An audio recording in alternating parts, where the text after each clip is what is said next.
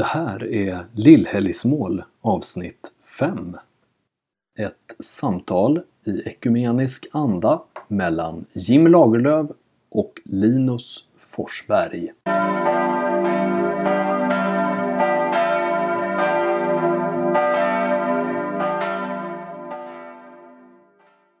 Hej allesammans och hjärtligt välkomna till avsnitt 5 av Lillhelgsmål. Det är ja, avsnitt 5. Det, det har gått Härligt. fort det här. Ja, Jag som pratar heter Linus Forsberg och med mig har jag som vanligt också Jim Lagerlöf heter jag. alltid trevligt. Var befinner du dig i livet just nu Jim? Ja, jag är precis på väg tillbaka in i föräldraledighet. Jag har haft lite semester gemensamt med min fru och min dotter men nu har föräldraledigheten bubblat igång igen och eh, om ungefär tre veckor så börjar jag jobba. Men Mm. först lite föräldraledighet. Härligt. Ja, det är det ju. Det är det. Hur är det för din del? Du är, är du tillbaka från praktiken? Ja, praktiken är slut och Mm. jag börjar. Jag ska väldigt snart börja tjuvstarta lite med mina studier. Det är egentligen en lite drygt en månad kvar till studierna börjar, men jag kommer Mm. läsa 150 procent i höst. Så Okej. då har jag tänkt att jag tjuvstartar nu en månad i förväg och Mhm. börjar kolla på latinet som jag ska läsa. Oj! Men nu ska vi försöka komma ihåg, du ska bli präst i Svenska kyrkan. Ja, precis. Latin. Ja, men det finns ju väldigt mycket även äh, av de gamla kyrkohistoriska texterna. Jag är en blandning av systematiker och kyrkohistoriker. Mm. Och framförallt så är jag ju också väldigt musikintresserad, väldigt Ja, hymnologiskt det. lagd. Mm. Många av de gamla klassiska körhymnerna Mm. sjungs ju på latin. Och då kände jag att det kändes väldigt gott att förstå vad det är vi sjunger. Vad kul! Ja, men det ser jag fram emot väldigt mycket. Och något annat jag ser fram emot. Och något annat jag ser fram emot. Det är, nu gör jag en så kallad radioövergång. Det är ja, yes. Vad Den kan här söndagen- Mm. Ja, precis. Det är nämligen den här söndagens evangelietext i Svenska kyrkan. Ja, vi är kvar i Matteus evangeliet, precis som vi var förra veckan. Mm. Men nu är vi framme vid kapitel 25, verserna 14 till 30. Mm. Och det är när Jesus tar en liknelse om talenterna. Är tre personer, en person får tio, en får fem och en får en talent. snålt. Och då får de då, ska de förvalta det här. Och Mm. helt enkelt, ja, den som, de som hade många talenter, de lyckades fördubbla. Medan den som bara hade en talent, den valde att gräva ner den och gömma den. Och eh, den var ju den som också sen blev eh, bestraffad för det här. Mm. Och här tänker jag att det finns två stycken spår jag vill stanna upp vid. Ett spår som jag tar nu när vi bara reflekterar, en sen. Ett tydligt spår sen också när vi går igenom hur vi kan leva den här texten. Mm. Men underrubriken för den här söndagen är ju också goda förvaltare. Någonstans är ju det ett uppdrag vi som kristna har att förvalta skapelsen som vi har givits. Och där får ju vi olika mycket ansvar att förvalta lite beroende på var vi föds, vilka vi är. Vissa av oss får motsvarande tio talenter. Vissa skulle kunna få sju, fem, två. Men alla är vi förvaltare och vårt ansvar är att helst då inte bara bevara det vi har fått, utan vi ska också just försöka bygga vidare. Så som de här personerna fördubblade sin antal talenter så ska vi försöka göra vår del för att bidra till en bättre skap, till att skapelsen får må bra. Vi ska hjälpa våra medmänniskor att ta, också bli goda förvaltare. Men jag skulle säga att det är väldigt mycket det det handlar om. Så vilket ansvar tar vi? Vilket ansvar får vi? För att det finns ju då också möjligheten att göra som den som bara fick en talent att säga verkligen försöka kämpa för att behålla det som man har fått. Men sen inte försöka jobba vidare på att utveckla det eller bygga på, utan man gömmer sig, man gräver ner det man har fått och hoppas på det bästa. Det texten lär oss är att det är inte åt det hållet vi ska gå, utan vi ska faktiskt jobba vidare. Vi ska fortsätta förvalta och bygga på. Ja, men ja, det handlar väl om att ta livet på allvar också. Gud har gett eh, olika gåvor. Och vem är, vem är jag att säga till Gud så här, du, den där gåvan, den vill inte jag ha. Jag hade hellre velat ha den eller den eller den eller någonting annat. Så, så som vi håller på. Jag tror att vi, hela livet är på ett sätt ett spel ibland tycker jag, där människor jämför sig med varandra och säger den han där borta eller hon fick en mycket bättre gåva än jag fick. Jag älskar det här tillfället när i Jobs bok, mm. när Gud säger till Jobb så här. Var var du när jag la jordens grund? Det är en retorisk fråga från Gud, för han vet ju att Jobb var ingenting, fanns inte överhuvudtaget. Jag tror att vi måste tänka så här, Gud vet bättre än vi. Mm. Och om vi inte tror det, då har vi nog ett problem med vårt högmod. Eh, om, om jag tänker så här, jag ska gå och ge Gud några råd. Jag ska gå och tipsa Gud om hur han borde förvalta den här eh, universumet som han har gjort. Det är snarare tvärtom. Ja, okej okay, Gud, du har givit mig allting. Och uppgiften som du har gett mig är så här, bli ett helgon utifrån de här gåvorna. Det är inte bara de som får 10 talenter, 15 talenter som, som kan bli helgon, utan alla kan bli helgon utifrån sina förutsättningar. Det är en viktig sak tycker jag. Mm. Ja men verkligen, och det är det vi då ser att eh, de två som fick flest talenter, även om det skilde ganska mycket på hur många talenter de hade fått, så mm. båda de lyckades just fördubbla. Ja jag tänker ju apropå det du sa att det är inte bara de som fått mycket som kan som kan bli helgon. För att här ser vi att även den som fick betydligt mindre lyckades mm. göra lika mycket av det i förhållande till vad den hade fått. Så ja, den som fått mycket. Båda lyckas fördubbla utifrån var de stod från början.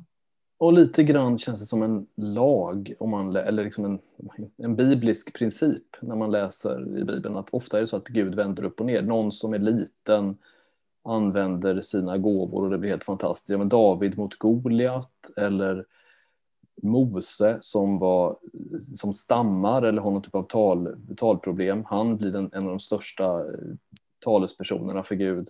Eller Jungfru Maria som beskrivs som en, en enkel ung kvinna som riskerar någon typ av äktenskapsbrottsåtal nästan. Va? Eh, hon utväljs för att föda eh, Gud. Det är speciellt. Om jag tänker hur vi ska leva den här texten ja. så vill jag komma in lite på ett ytterligare spår. Jag tänker ja. här idag. Mm. För att det vi också märker var att det var inte den som fick mest talent, flest talenter som var den som inte lyckades leva upp till förväntningarna, utan det var den som fick minst. Och då tänker jag också att det handlar lite och det vi kan tänka idag är men någonstans att så här, våga ge folk förtroende. Alltså en person som vi ger ett stort förtroende kommer också kanske känna ett större ansvar att vilja leva upp till det förtroendet. Jo. Om en person känner att som en, jag litar inte på den här personen, mm. då saknas också ett incitament att leva upp till det förtroendet den fick. Ett litet förtroende, men där den känner misstro. Det var en sån tanke som kom till mig strax innan jag skulle somna igår efter att ha mm. läst den här tanken. Mm.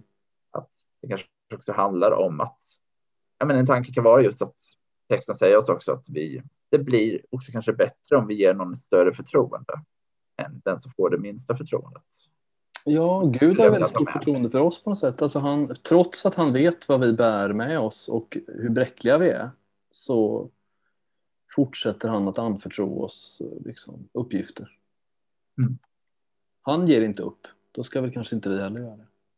Nej, men precis. Så det tar jag med mig att just mm. så här, mm. våga ge folk lite större förtroende. För att det är kanske då de faktiskt kan få blomma ut mm. och inte vid ett litet förtroende med en liten uppgift. Som är... är du bra på att delegera då? Ibland är jag det, ibland mm. är jag det inte. Mm. Jag skulle säga att jag, ja, men jag är, jag är väl lite försiktigt skeptisk så här. Jag har så här, jag tänker tillbaka så mycket när jag varit föreningsaktiv i olika organisationer och delegerat uppgift att så här, känner jag en trygghet i att personen lyckas göra det, liksom, har möjlighet att göra uppgiften. Mm. Då skulle jag säga att jag är ganska bra på att delegera. Men jag är nog inte så mycket risktagare i min delegering. Nej. Vilket kan vara en nackdel. Där har jag en viss utvecklingspotential. Ja, just det. Gud tar ju otroliga risker. Han delegerar nästan allting och så det, det är ju en jätterisk. Men han gör väl det av kärlek då kanske. Mm. Så det kanske blir min hemläxa att här, bli bättre på att delegera helt enkelt. Ja, jag är också väldigt mycket så att jag vill helst göra allting själv. Det är motsatsen mot hur Gud är.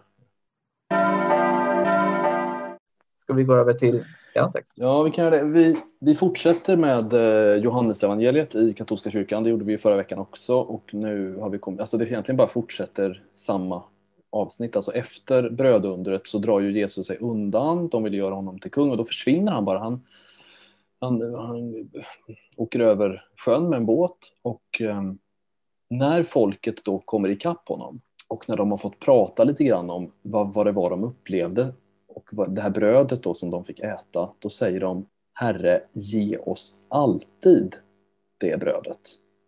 Och i katolskt sammanhang så tänker man verkligen att brödundret är som en förebild för eh, nattvarden. Eh, alltså brödet som kommer ner från himlen. Och Jesus säger min, min kropp är, eh, är verklig föda och mitt blod är verklig dryck. Alltså han, han betonar verkligen det och han gör det, i alla fall i Johannes evangeliet i, liksom i samma avsnitt som brödundret. Så, så det är lätt för oss att se den här kopplingen då.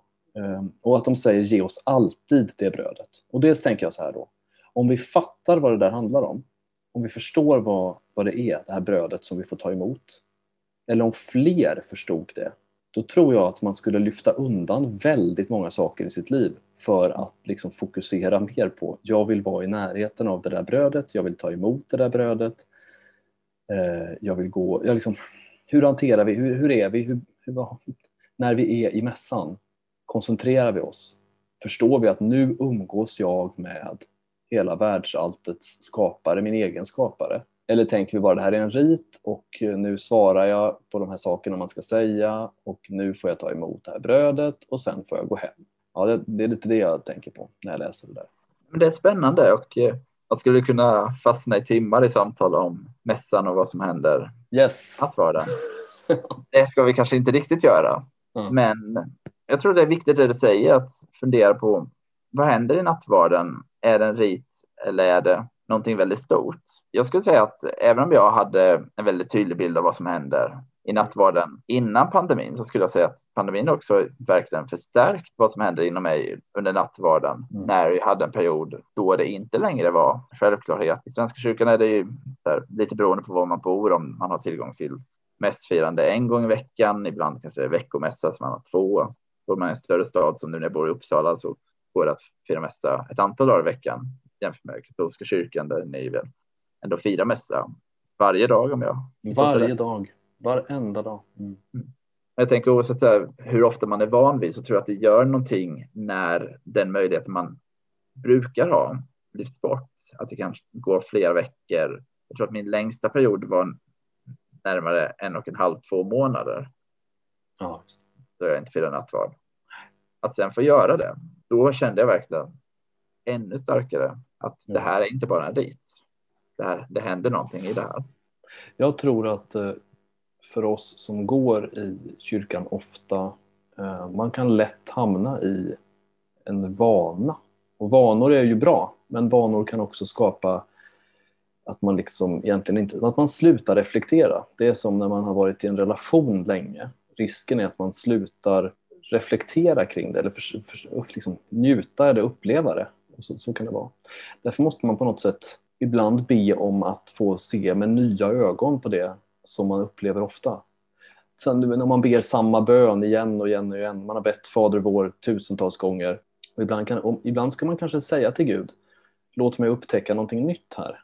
Låt mig se tydligare vad det här är. Eh, men, men det som jag tar med mig konkret från, från, från den här texten, det är att jag vill gärna gå i mässan oftare och det, det, är väl både och när man är småbarnsförälder men en gång, en vardagsmässa vill jag gå på veckan som kommer. Alltså försöka, inte för söndag absolut, men jag menar försöka gå på en, en mässa utöver söndagen för att liksom kanske få, att mässan får vara mer i fokus. Inte predikan, inte att sjunga tillsammans eller så utan att i stillhet och lugn och ro få vara inför det här fantastiska. Det var ju någon som sa att brödundret är det största undret i, i Bibeln och det där sker varje gång vi firar mässan. Det tycker jag är väldigt, en väldigt bra grej.